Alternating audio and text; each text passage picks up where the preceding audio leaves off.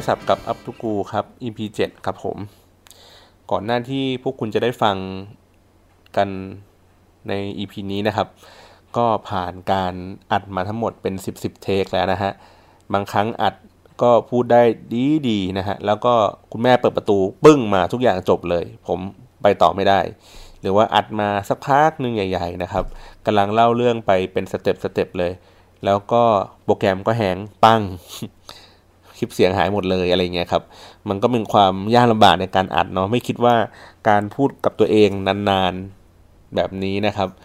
มันมันต้องใช้พลังงานแล้วก็ใช้สมาธิสูงพอสมควรนะครับโอเค ก็ใน EP 7นะครับ ผมก็จะมาเล่าถึงปรากฏการณ์นะครับ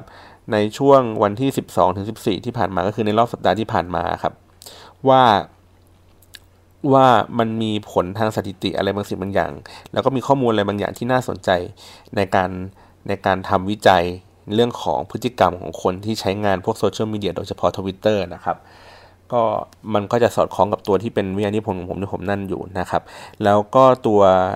ท้ายๆในช่วงท้ายๆเนี่ยผมอาจจะพูดในเรื่องของ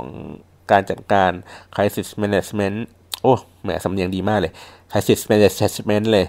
crisis management นะครับ วิธีการจัดการสภาวะวิกฤตบนโลกโซเชียลมีเดียครับว่าว่าเขามีวิธีการทำอะไรอย่างไร มีการ action อะไรยังไงจากแบรนด์ต่างๆนะครับ อันนั้นก็เป็น sample ให้ฟังแล้วกัน โอเค ก็ในช่วงเวลาที่เกิดนะครับมันมันมีความน่าสนใจของของเหตุการณ์อยู่ก็คือว่ามันเป็นเหตุการณ์ระดับที่มันจะทำให้ผมคือผมตั้งตั้งข้อสมมุติฐานเอาไว้ก่อนเนาะก่อนที่จะมาเริ่มเก็บข้อมูลนะครับ ก็คือ เมื่อเกิดเหตุการณ์อะไรบางสิ่งบางอย่างที่เป็นเหตุการณ์ที่สำคัญมากๆ มีผลกระทบต่อคนทั้งประเทศแบบนี้นะครับ เป็นแบบอีเวนท์ที่สำคัญใหญ่ ๆ มันน่าจะมี conversation ที่มากผิดปกติจากช่วงเวลาเดิมนะครับ อ่า มันก็น่าจะเป็นแบบนั้น เพราะฉะนั้นเนี่ยผมก็เลยลองดูว่าเออข้อมูลต่างๆที่จะไปเก็บมาเนี่ยมันตอบกับความเชื่ออันนี้หรือเปล่าว่าเออมันน่าจะมีการพูดที่เยอะขึ้นเนาะและในขณะเดียวกันก็คือว่า ในคำถามเดียวกันว่าการพูดที่เยอะผิดปกติอะมันมันมันมันมันควรจะต้องมีอยู่แล้ว แต่ว่ามากที่สุดเท่าที่เราจะสามารถที่จะพูดกันได้ครับ ในในในทวิตเตอร์ของคนไทยอะมันจะไปแตะไปไปแตะถึงระดับที่เท่าไหร่นะครับจำนวนทวิตมากที่สุดเท่าไหร่ ถึงถึงจะเป็นยอดที่สูงที่สุดของของของทวิตเตอร์ไทยในในเวลานี้นะครับ ถามว่าข้อมูลตัวนี้มีความสำคัญอย่างไรนะครับ ก็คือว่าปกติก็จะมีค่าเฉลี่ยโดยโดยโดยแต่ละวันเนี่ยครับประมาณสักวันละ7-10ถึงสิล้านทวิตอะไรเงี้ยก็ขึ้นอยู่กับเนื้อหาเรื่องราวหรืออะไรอย่างนี้ว่าไป แต่มันก็จะวิ่งวิ่งกันอยู่ราวๆนี้นะครับ แล้วก็มันก็จะมีตัวแฮชแท็กนะครับ ซึ่งพวกพวกแบรนด์ต่างๆ หรือว่าพวกรายการทีวีเนี่ยเขาจะใช้แฮชแท็กนี้ในการที่จะแบบเน้น เน้นเฉพาะเจาะจงไปว่าเออให้คนพูดถึงเรื่องนี้เรื่องเดียวอยู่นะครับ มันก็จะเหมือนเป็นการแบ่งกลุ่มย่อยๆ จาก conversation ทั้งหมดทั้งมวลประมาณสัก8ถึง10ล้านนะฮะ แล้วก็แบ่งออกเป็นแฮชแท็กอะไรยังไงเท่าไหร่นะครับ ใน Twitter Trend เองมันก็จะสะท้อนไอตัวแฮชแท็กอันนี้ออกมาที่ที่มันจะบอกว่าเออแฮชแท็กอะไรได้รับความนิยมอยู่นะครับ หรือว่า keyword อะไรได้รับความนิยมอยู่ เดี๋ยวผมค่อยเล่าให้ฟังนะว่ามันทำงานกันยังไงแบบคร่าวๆ นะครับมันก็ทำให้คนเขารู้สึกว่าอ๋อนี่คือเรื่องที่คนกำลังพูดถึงในสิ่งสิ่งนั้นอยู่อะไรอย่างเงี้ยครับก็ทำให้คนเข้ามาติดตามสนใจในเรื่องนั้นง่ายขึ้นนะฮะแล้วก็พอเสร็จปุ๊บแล้วเนี่ยสมมติมีคนใช้แฮชแท็กอยู่นะครับทางพวกการตลาดหรือว่าเจ้าของแฮชแท็กตัวนั้นนะเขาก็อยากจะรู้ว่า แล้วจำนวนแฮชแท็กไอ้พวกนี้มันคิดเป็นเท่าไหร่ของจำนวนคนทั้งหมดนะครับ คือยังไงก็ตามเนี่ยเขาก็พยายามจะตีให้มันออกมาเป็นจำนวนคนให้ได้มากที่สุด หรืออะไรเงี้ยหรือว่าการรับรู้การเห็นอะไรอย่างงี้มากที่สุดนะครับเขาก็จะพยายามประเมินตัวนั้นไป แต่ว่าเราไม่เคยมีใครเห็นว่าจริง ๆ แล้วมันสามารถไปได้ไกลถึงแค่ไหนกว้างเลนส์ที่กว้างที่สุดของมันคือเท่าไหร่นะครับ ก็เลยเป็นโจทย์เป็นความท้าทายของของการเก็บข้อมูลตัวนี้นะครับ ก็เลยคิดว่าในในช่วงเวลาที่มันไม่ไม่ปกติแบบนี้มันน่าจะทำให้เราได้เห็นตัวเลขที่มันว่ามันสามารถไปได้สูงสุดแค่ไหนเนาะนะครับ ทีนี้วิธีการทำในการเก็บข้อมูลเรื่องของการหาว่ามีจำนวนผู้คนอะพูดถึงหรือว่าทวิตมากน้อยแค่ไหนเนี่ย มันมีเครื่องมือหลักๆ อยู่ราวๆสัก 3 ตัวแล้วกันนะครับ จริงๆผมเคยเล่าเรื่องนี้ไปแล้วแหละใน EP ก่อนหน้านี้หลาย ๆ ตอนอะไรเงี้ยผมมาสรุปให้ฟังอีกรอบหนึ่งแล้วกันนะครับ วิธีการเก็บข้อมูลว่ามีคนพูดถึงเรื่องราวต่างๆ มากน้อยแค่ไหนครับ ก็จะมีหลักๆ เลยมี3เครื่องมืออยู่ 3 ตัวนะครับ อันดับแรกคือเป็นพวกล็อกไฟล์ของของแพลตฟอร์มนั้นๆ ที่มันใช้อยู่นะครับ ถ้าอย่างเป็นเฟซบุ๊กก็จะเป็นพวก Facebook Data อะไรเงี้ยครับ ให้ดูว่ามีจำนวนโพสเท่าไหร่ มี engagement เท่าไหร่ มี reach เท่าไหร่อะไรยังไงเนาะถ้าเป็นของพันทิปมันก็จะดูจำนวนกระทู้อะไรเงี้ยฮะว่ามีกระทู้เท่าไหร่มี user เข้ามาเป็น unique IP เท่าไหร่อะไรอย่างนี้ไปเนาะมันจะเป็นหลอกไฟล์นะครับใน Twitter อันนี้อาจจะเน้นหน่อยนะครับ ก็จะดูจากจำนวนทวิตเป็นหลักนะครับจำนวนทวิตทีเนี้ยก็ในตัวข้อมูลที่ผมเอามาจะมาใช้พูดใน EP เนี้ยก็จะเป็นข้อมูลจาก ทวิตเตอร์ @ThaiTrend นะครับเขาก็จะเก็บข้อมูลที่เป็นทวิตเตอร์ภาษาไทยทั้งหมดว่ามีคนไทยได้ใช้ทวิตเตอร์ภาษาไทยจำนวนเท่าไหร่นะครับในในแต่ละนาทีที่ที่มีการทวิตไป ผมก็เลยบอกว่า โดยค่าเฉลี่ยแล้วมันประมาณสักเจ็ดเอ้เจ็ดล้านถึงสิบล้านนะครับ ในแต่ละวันก็คือใช้ข้อมูลจากตัวนี้แหละมาอ้างอิงนะครับ อันนี้คือเป็นเป็นเป็นหลอกไฟล์เนาะอันที่ 2 ก็คือการใช้แฮชแท็กในการค้นหาแบบเฉพาะเจาะจงนะครับ ก็คือว่าเราก็ต้องพิมพ์ตัวแฮชแท็กเข้าไปครับว่าเราจะดูเฉพาะแฮชแท็กอะไรนะฮะแล้วก็ให้ระบบมันไปค้นหาดูนะครับ ผมเคยใช้อยู่ 2 ตัวนะครับ ตัวแรกมันชื่อว่า Keyhole นะครับเอ่อ Keyhole เป็นเป็นเครื่องมือที่เสียตังค์นะครับ ก็พอสมควรอยู่เหมือนกัน แล้วก็เก็บข้อมูลได้ค่อนข้างโอเคนะ แต่ว่าอาจจะ บางครั้งอาจจะมีความงองแงบ้างเล็กน้อยอะไรเงี้ยเพราะว่ามันอาจจะเป็นเรื่องของการไม่ค่อย support ภาษาไทยเท่าไหร่อะไรเงี้ยฮะแล้วก็อีกตัวหนึ่งที่เป็นฟรีหน่อยก็คือเป็น hashtag.org นะครับ คือเข้าไปที่เว็บได้เลย แล้วเราก็พิมพ์ hashtag ที่เราต้องการอยากจะหา แล้วมันก็จะทำการหาค้นหามาดู แต่ว่าก็ไม่ support ภาษาไทยอยู่ดีนะ คือหมายถึงว่าคุณพิมพ์ภาษาไทยเข้าไปในช่องเสิร์ชอะครับแล้วคุณก็ทำการค้นหามันก็จะไม่ขึ้นตัวเลขอะไรให้เลยนะครับก็ใช้แฮชแท็กในการค้นก็ได้นะครับ โดยในที่นี้เนี่ยในในในเรื่องราวที่เราจะพูดกันในรอบนี้ผมก็ใช้แฮชแท็กที่ชื่อว่า long live the king นะครับ เพราะว่าไม่สามารถใช้แฮชแท็กภาษาไทยได้ที่บอกว่าทรงพระเจริญเงี้ยฮะไม่สามารถใช้ได้ก็เลยใช้ตัวนี้ จริง ๆ แล้วลองเปรียบเทียบกันอยู่2อสตัว ที่แรกจะใช้ว่า king ภูมิพล แล้วก็ใช้อ่า v love king th อะไรแบบเนี้ยแต่ว่าจำนวนที่มีมากที่สุดนะครับ ก็จะเป็นตัวที่เป็น long live the king เนาะก็เลยอีก 2 อันก็เลยไม่ได้เก็บไปนะครับ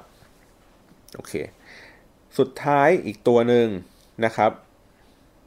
เป็นตัวที่เป็น log file อ๋อเป็นตัวที่เป็น social media listening ครับ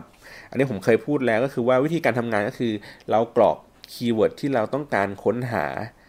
เอ้ที่ต้องการให้ระบบนี้มันจับเก็บจำนวน conversation นะครับ อาจจะเป็น keyword คำพูดอะไรอย่างนี้ต่างๆ ก็ได้ หรือว่าเป็น hashtag ก็ได้นะครับ หรือว่าสามารถเฉพาะเจาะจงเป็นเว็บไซต์เป็นรายเว็บไซต์ไปเลยก็ได้ เพื่อให้ต้องการเก็บข้อมูลขึ้นมานะครับความวุ่นวายของไอ้ social media listening ก็คือว่าเราจะต้องกรอก keywordเป็นภาษาไทยใช่ไหมเราเราต้องการที่จะดูอย่างนั้นนะครับ ดูจำนวนทั้งหมด เพราะฉะนั้นแล้วมันต้องมีเป้าหมายมุ่งตรงไปก่อนว่าเราจะดูเรื่องอะไรครับ มันทำให้มันไม่ได้กว้างเหมือนแบบที่ 1 แบบที่ 2 ซึ่งแบบที่ 1 แบบที่ 2 ก็คือมันเป็น log file ถูกไหมฮะหรือว่าเป็นแฮชแท็กหรืออะไรแบบนี้มันค่อนข้างที่จะกว้างหน่อยนะครับเพราะเราไม่ได้ดูเฉพาะเจาะจงว่าเป็นคำอะไร แต่พอถ้าเป็น social media listening อะมันมันก็สามารถที่จะเฉพาะเจาะจงเป็นคำคำไปเลยก็ได้ ดังนั้นเนี่ยวิธีการแบบนี้แบบที่3เนี่ยมันจึงเป็นผลดีสำหรับ บางธุรกิจบางอย่าง เช่น แบรนด์เขาอยากจะดูว่ามีคนพูดถึงแบรนด์เขาดีไม่ดียังไงอะไรเงี้ยครับไอ้ตัวเนี้ยมันก็จะเป็นเครื่องมือที่ดีในการไปค้นหาว่าใครพูดถึงเขาที่ไหนอย่างไรอะไรเงี้ยฮะแต่มันจะไม่ไม่ทำให้เราได้เห็นภาพกว้างของจำนวนทั้งหมด ปริมาณทั้งหมดว่ามันจะมีเท่าไหร่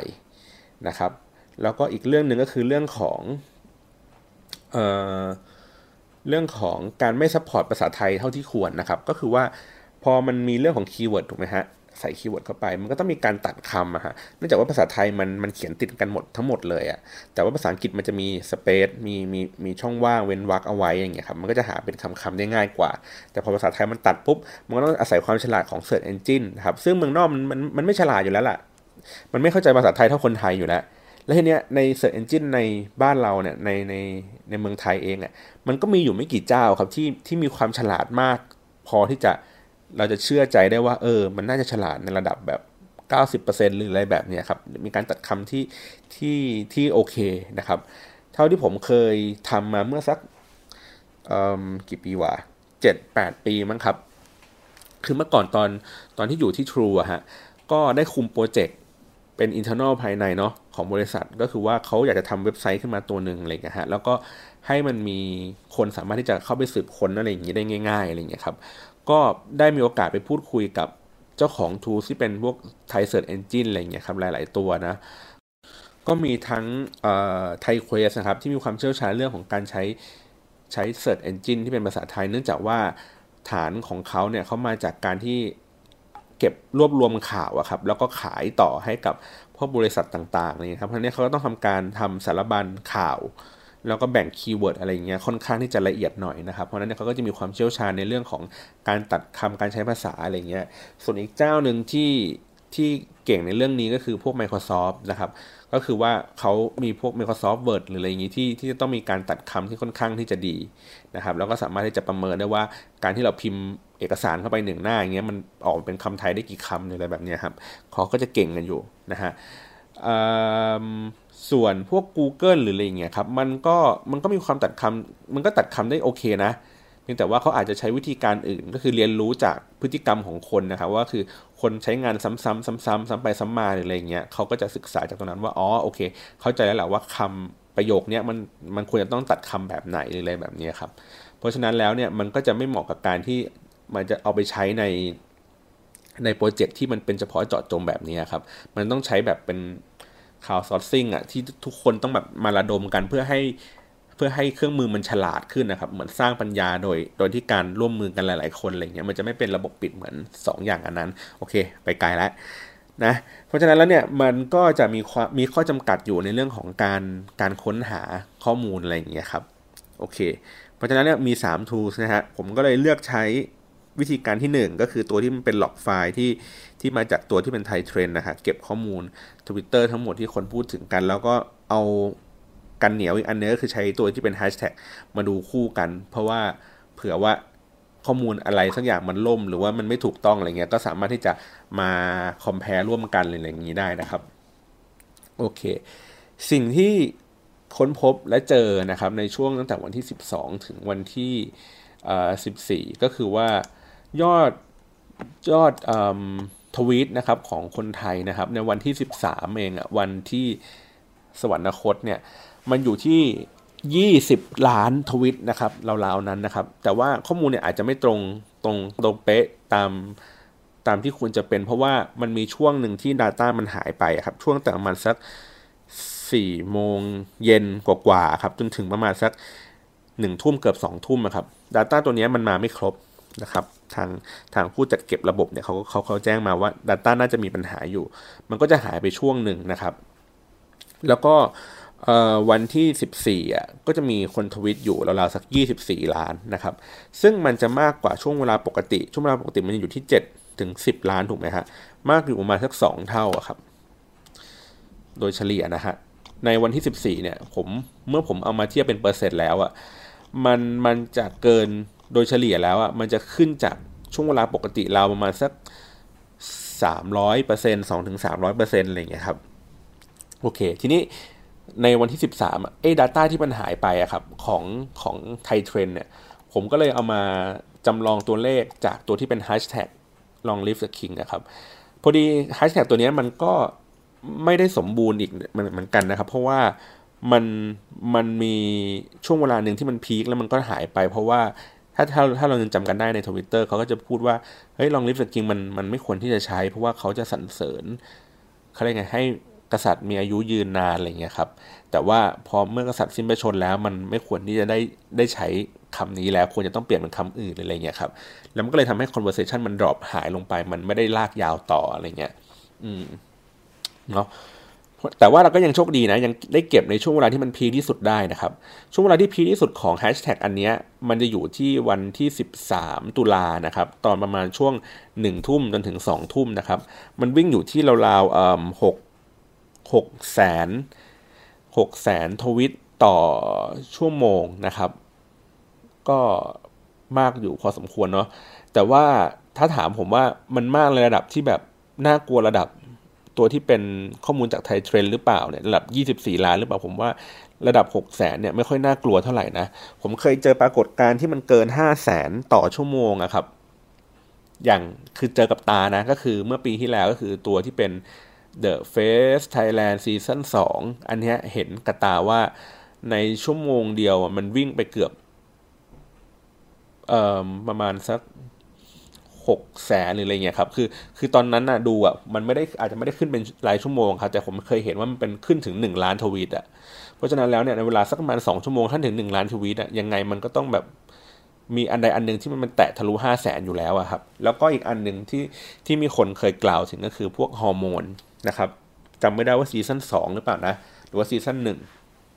มันก็มียอดทวิตที่มันแตะมากระดับแบบเกินห้าแสน ต่อชั่วโมงนะครับ แต่ว่าแฮชแท็กอื่นๆเนี่ยในปีนี้อย่าง Hate I Love You หรืออะไรเงี้ยครับ มันมันวิ่งอยู่ราวสองแสนใน EP หนึ่งหรือสองนะผมจำไม่ผิดนะ มันวิ่งอยู่มันสักสองแสนกว่าสามแสนอะไรเงี้ยครับ ต่อชั่วโมงไม่น่าเกินนั้นนะฮะ มันก็เลยอาจจะยังไม่ถึงเนาะเพราะฉะนั้นแล้วเนี่ยในในหกแสนถามว่าตกใจไหมผมผมค่อนข้าง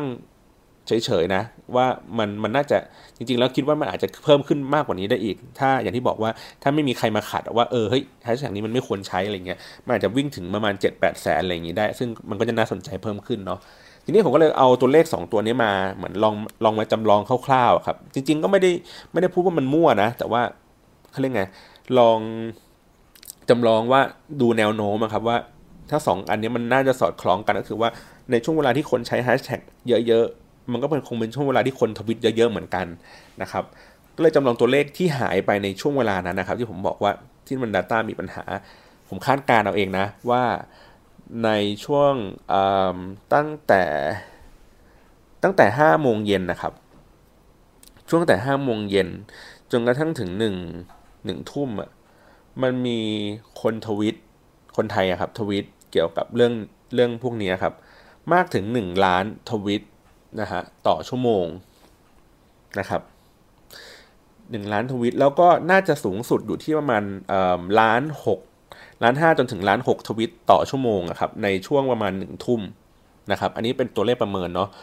ซึ่งซึ่งมันก็ถ้าเกิดสมมติตัวเลขประเมินในมามาในลักษณะเนี้ย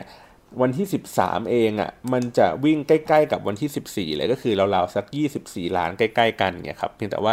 ความถี่ความหนาแน่นของวันที่ 13 เองอะ่ะมันจะพีคก็คือช่วงประมาณ5โมงเย็นเป็นต้นไปนะครับ ส่วนวันที่ 14อะมันกระจายออกก็คือว่ามันทำให้เทรนด์ของทั้งวันนะครับ เพิ่มขึ้นโดยเฉลี่ยประมาณ 3 เท่านะครับ แล้วก็แต่ว่าไม่มีช่วงพีคนะวันที่ 14 คือมันเพิ่ม conversation ทั้งทั้งหมดขยายสเกลขึ้นไปอีกนะครับ ซึ่งโดยปกติแล้วอะไอ้ที่เราบอกว่าวันละประมาณ 7 ล้านถึง 10 ล้านทวีตนะครับ มันก็คือ รูปรูปทรงของกราฟอะมันก็คือช่วงช่วงเช้ามืดมันก็จะน้อยถูกไหมฮะช่วงเช้ามันก็จะเพิ่มขึ้นนะครับแล้วก็จะส่งตัวช่วงเช้าก็จะส่งตัวจนกระทั่งถึงประมาณช่วงเย็น5้าโมงเย็นนะครับแล้วห้าโมงเย็นก็จะเพิ่มขึ้นไปอีกนะฮะจนถึงช่วงค่ำค่ำแล้วก็ประมาณสักห้าทุ่มมันก็จะเริ่มมีแนวโน้มที่ลดลงลดลงลดลงลงจนกระทั่งถึงเหมือนแตะพื้นอะปุ๊บช่วงประมาณเช้ามืดเหมือนเดิมเป็นอย่างนี้ทุกวันนะครับ ซึ่งวันที่ 14อะ มันก็มีรูปทรงในลักษณะแบบนี้ แต่ว่ามันขยายสเกลสูงขึ้นจากเคอร์ฟปกติประมาณสัก 2 เท่านะครับ ส่วนวันที่ 13 เองอะ่ะมันดีดมันพุ่งแบบเปรี้ยงเลยก็คือช่วงประมาณหนึ่งทุ่มอะฮะมันดีดขึ้นมาค่อนข้างสูง คือสูงมากราวๆสักเอ่อถ้ามันปกติมันทวิตกันชั่วโมงละประมาณเป็นหมื่น อันนี้ก็คือขึ้นมาเป็นล้านนะครับ เป็นแสนเป็นล้านเดี๋ยวผมขอดูตัวเลขชัดๆก่อนนะ ถ้าโดยปกติแล้วในเวลาที่มันพีที่สุดของแต่ละวันนะครับเขาก็จะทวิตกันราวๆสักผมล่าสุดนะประมาณหนึ่งหมื่นนะฮะหนึ่งหมื่นทวิตต่อนาทีนะครับ ถ้าปกติมันเป็นหนึ่งหมื่นทวิตต่อนาทีช่วงเวลาที่มากที่สุดในในในปกติอะครับในช่วงเวลาวันที่สิบสามเองอะ่ะมัน อาจจะมีมากถึงราวๆสองหมื่นจนถึงสองหมื่นห้าทวิตต่อนาทีครับ ซึ่งก็จะราวๆสองเท่ากว่าจากช่วงเวลาปกติครับ เพราะฉะนั้นแล้วมันมันเป็นตัวเลขที่ค่อนข้างเยอะเหมือนกันนะสองหมื่นทวิตต่อนาที ผมเคยเจอแค่ระดับร้อยทวิตร้อยทวิตมันสักสองร้อยสามร้อยทวิตต่อนาทีครับ เคยมอนิเตอร์ดูอะแล้วก็ดูดูบนบนหน้าเว็บเพจเงี้ยครับ พื่อที่จะแคปข้อมูลอะไรบางอย่างส่งไปให้ลูกค้าอะไรเงี้ยแค่นั้นผมก็อ่านไม่ทันแล้วนะแล้วนึกภาพว่ามันไหลมาแบบเป็นน้ำเงี้ยครับ มันมาทั้งหมดหนึ่งเท่าไหร่นะสองหมื่นห้าถูกไหมครับ ถ้าผมเอาสองหมื่นห้าเนี่ยหารหกสิบอีกทีหนึ่งอะคือต่อวินาทีมันขึ้นเป็นระดับสี่ร้อยอย่างเงี้ยครับไม่มีใครอ่านทันอยู่แล้วอะคือมันเยอะจริง ๆอะเพราะฉะนั้นแล้วถ้าถ้ามันถึงระดับที่สองหมื่นห้าต่อต่อทวิตก็เลยเป็นเรื่องเรื่องที่น่าสนใจอยู่นะว่ามีคนแบบ คนไทยใช้ทวิตเตอร์กันค่อนข้างที่จะแบบ active อยู่พอสมควรนะครับ ถ้าถ้าเทียบกันในในสเกลหรือว่าในภาพลักษณ์ที่ใครหลายคนชอบพูดว่าเอ้ยทวิตเตอร์เมื่อคนไทยไม่ค่อยชอบใช้กันหรืออะไรเงี้ยผมแต่ผมมองว่าทวิตเตอร์เองอะค่อนข้างเหมาะกับเรื่องราวที่มันเป็นแบบรวดเร็วอะไรแบบนี้ครับ แล้วก็มีความ active อยู่ค่อนข้างสูงอยู่เหมือนกันนะครับโอเค เพราะฉะนั้นเนี่ยมันทำให้เราเห็นมันพอทำให้ให้เราเห็นได้ว่าโอเค ตัวที่เป็นมากที่สุด ว่างที่สุดที่คนไทยสามารถที่จะทวิตกันได้เนี่ยมันอยู่ราวๆที่สักประมาณสองหมื่นถึงสองหมื่นห้าทวิตต่อนาทีนะครับทีนี้ถ้าเกิดเราเอาไปเปรียบเทียบเราเอาตัวเลขดังกล่าวเนี่ยเอาไปใช้ในในในในเชิงสถิติ หรือว่าเอาไปตอบลูกค้าเนี่ยว่าว่ามันจะเป็นยังไง ก็คือว่าปกติแล้วเขาก็จะทวิตกันอยู่ราวๆสักหลักหมื่นเนี่ยครับสองหมื่นสามหมื่นหรืออะไรเงี้ยต่อต่อชั่วโมงนะครับเขาก็แค่นี้รายการก็ดีใจแล้วนะ ถ้าเกิดสมมติทำเป็นรายการทีวีนะครับถ้าทวิตติดเทรนอะไรขึ้นมาสักอย่างเขาก็ดีใจกันแหละเพียงแต่ว่าวิธีการติดเทรนในทวิตเตอร์อะมันมันไม่ได้นับแค่จำนวนที่เป็นความถี่จำนวนมากอย่างเดียวเสมอไปอะครับ คือบางครั้งสมมติเวลาเราทำงานกับทวิตเตอร์เองด้วยซ้ำเนี่ยเราต้องคอยภาวนาให้ว่าในวันนั้นวันที่เราต้องการที่จะปล่อยแคมเปญอะไรบางอย่างอะ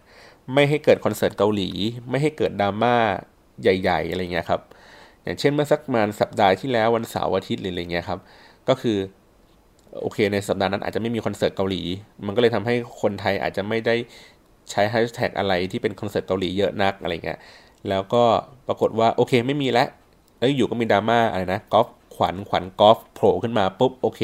กลบทุกอย่างหายหมดเลยอะไรอย่างเงี้ยครับ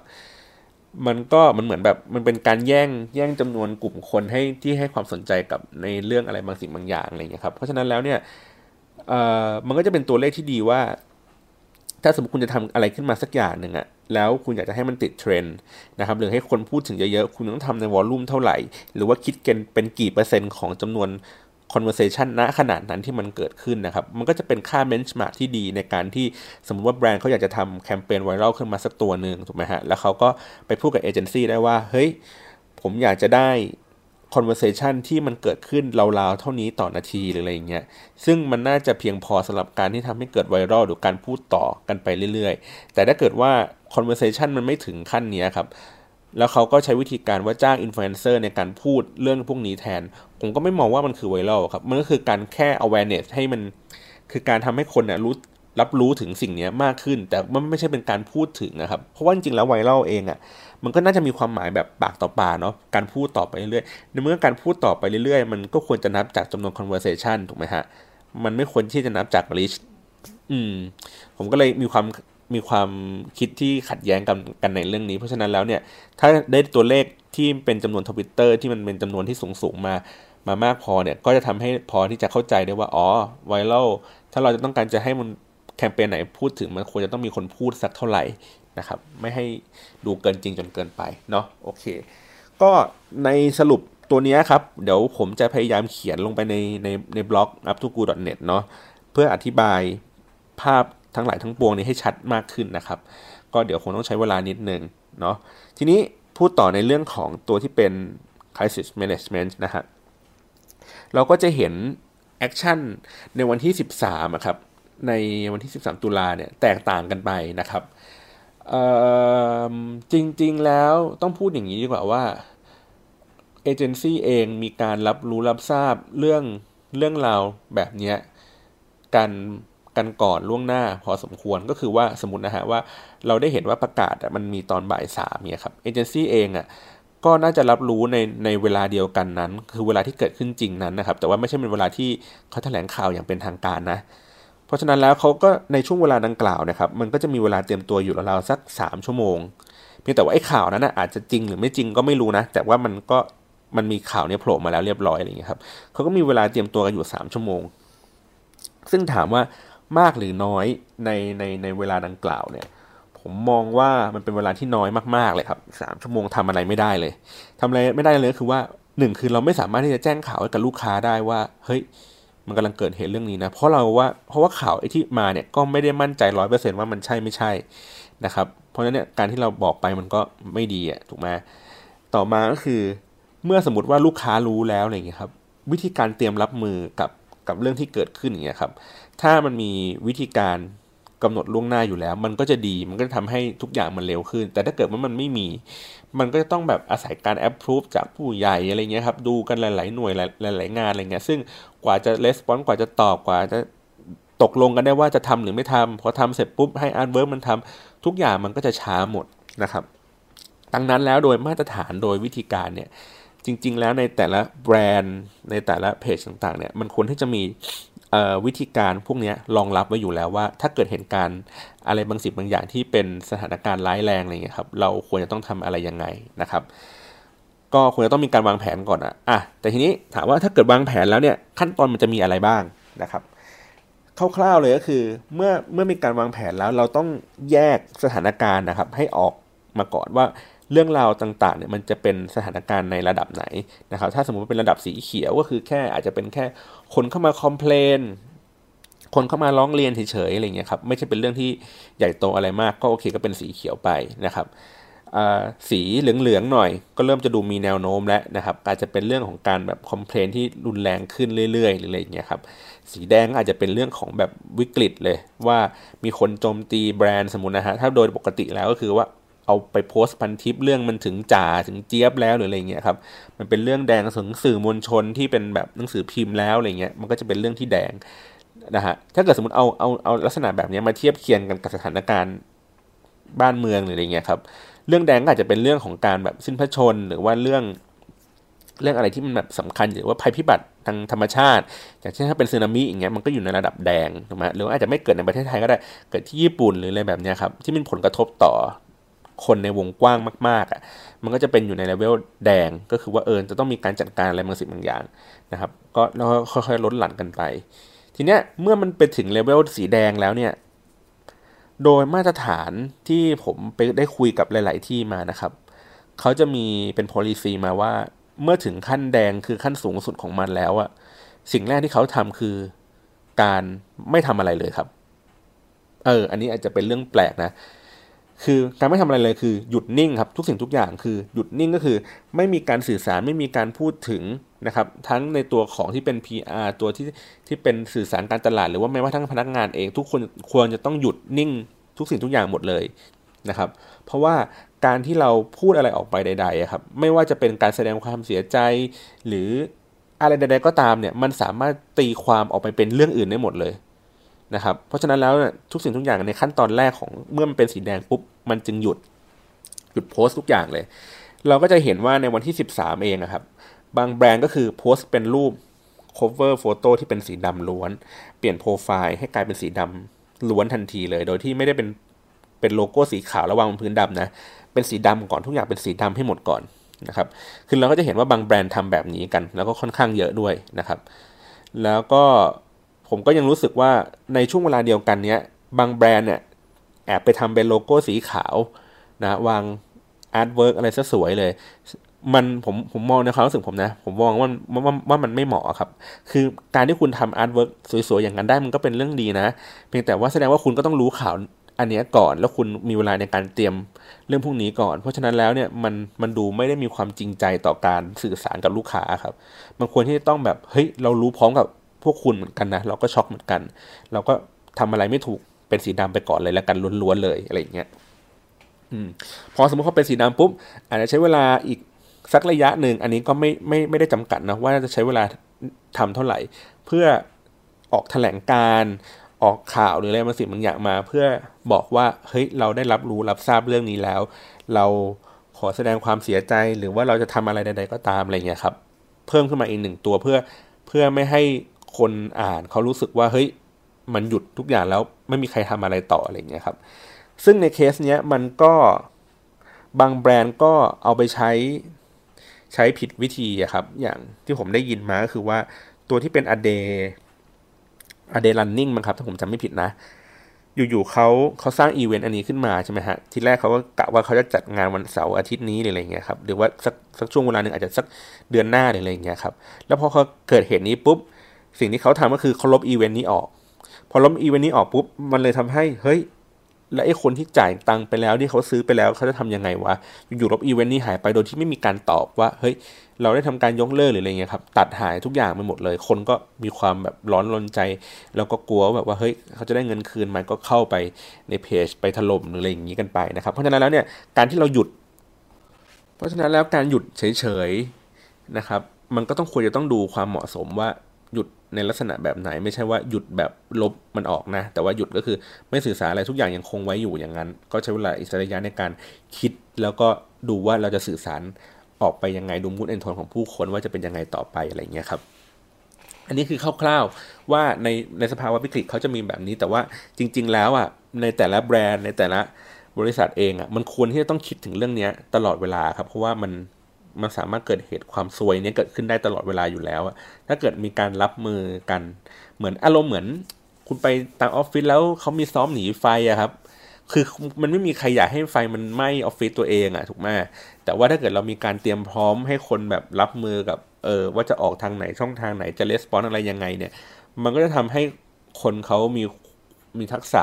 มีความสามารถในการรับมือกับเรื่องพวกนี้ได้ง่ายขึ้นนะครับ ก็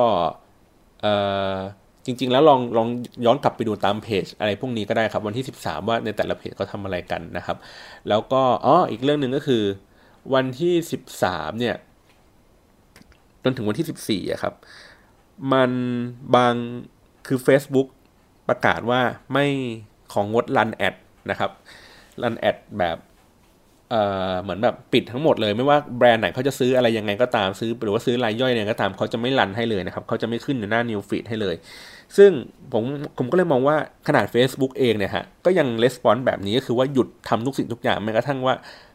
มันก็ไม่ได้อาจมีผลกระทบอะไรใดๆก็ตาม แต่เขาก็มีความเป็นห่วงเป็นใยอะไรเงี้ยเขาก็อะหยุดทุกอย่างนะครับแล้วก็หลาย ๆ แบรนด์ก็หยุดซื้อโฆษณาหมายถึงว่า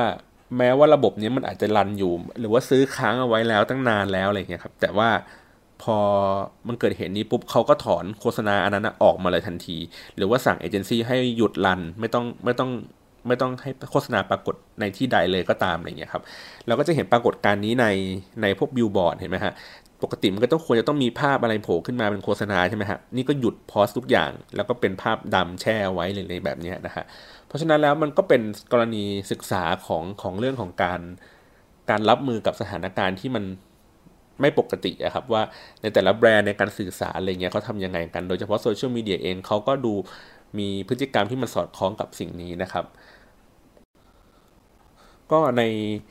ในสัปดาห์ที่ผ่านมาเนี่ยครับ นอกเหนือจากอย่างที่บอกว่า crisis management ว่าเขาจัดการยังไงแล้ว แล้วก็เรื่องของของ Data ต่างๆเนี่ยครับ มันก็จะมีความน่าสนใจในเรื่องของพฤติกรรมของผู้คนในเรื่องของว่าผู้คนพูดถึงเรื่องอะไรอะไรเงี้ยครับ ก็คือจะเป็นเรื่องของปลีกย่อยไปก็คือต้องทำเป็น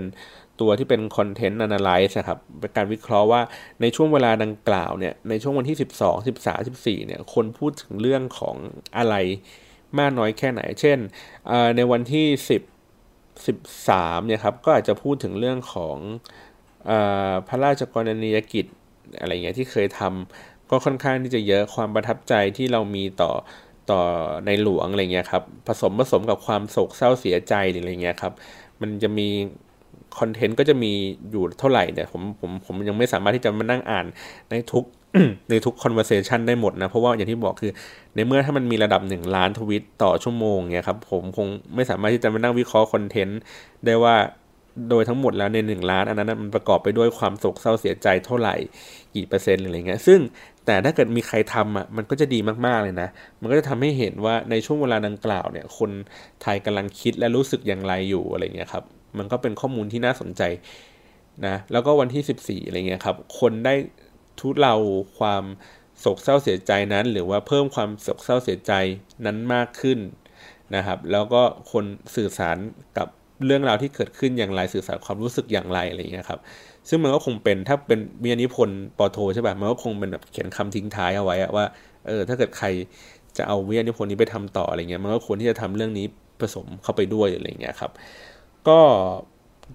ผมไม่ได้มองว่ามันคือความสนุกในการทำข้อมูลตัวนี้จริง ๆ ก็ไม่ได้อยากจะทำเรื่องเรื่องที่มันต้องโศกเศร้าเสียใจกันขนาดนี้เท่าไหร่นะครับเพียงแต่ว่าผมแค่มองว่า มันควรจะเป็นข้อมูลที่เป็นประโยชน์ในเชิงวิชาการนะครับ แล้วก็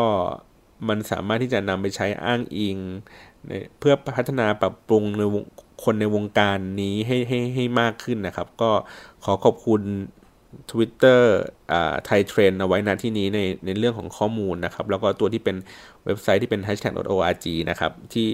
ที่เราสามารถเข้าไปดูข้อมูลได้ฟรี ๆ เลยนะครับ แล้วก็ผมก็จะ อย่างที่บอกก็คือเขียนเขียนบล็อกแล้ว แล้วก็จะเอาเรื่องราวต่างๆเนี่ยไปลงในวิทยานิพนธ์อีกทีหนึ่งแล้วก็ถ้ามันเสร็จเป็นเล่มอะไรยังไงเมื่อไหร่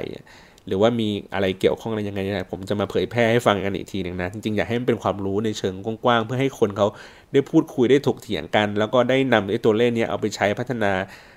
ค่ามาตรฐานอะไรบางสิ่งบางอย่าง เพื่อทำให้ให้มันดีขึ้นกว่านี้ไม่ให้มันคลุมเครือกว่านี้ในวงการของโซเชียลมีเดียนะครับ โอเค วันนี้ขอบคุณสำหรับการรับฟังมากเลยครับ เสียงท้ายๆเริ่มแห้งไปแล้วยังไงใครอยากจะรู้เรื่องอะไรอีกคอมเมนต์มาด้านล่างได้เลยนะครับ วันนี้ขอบคุณมากครับ สวัสดีครับ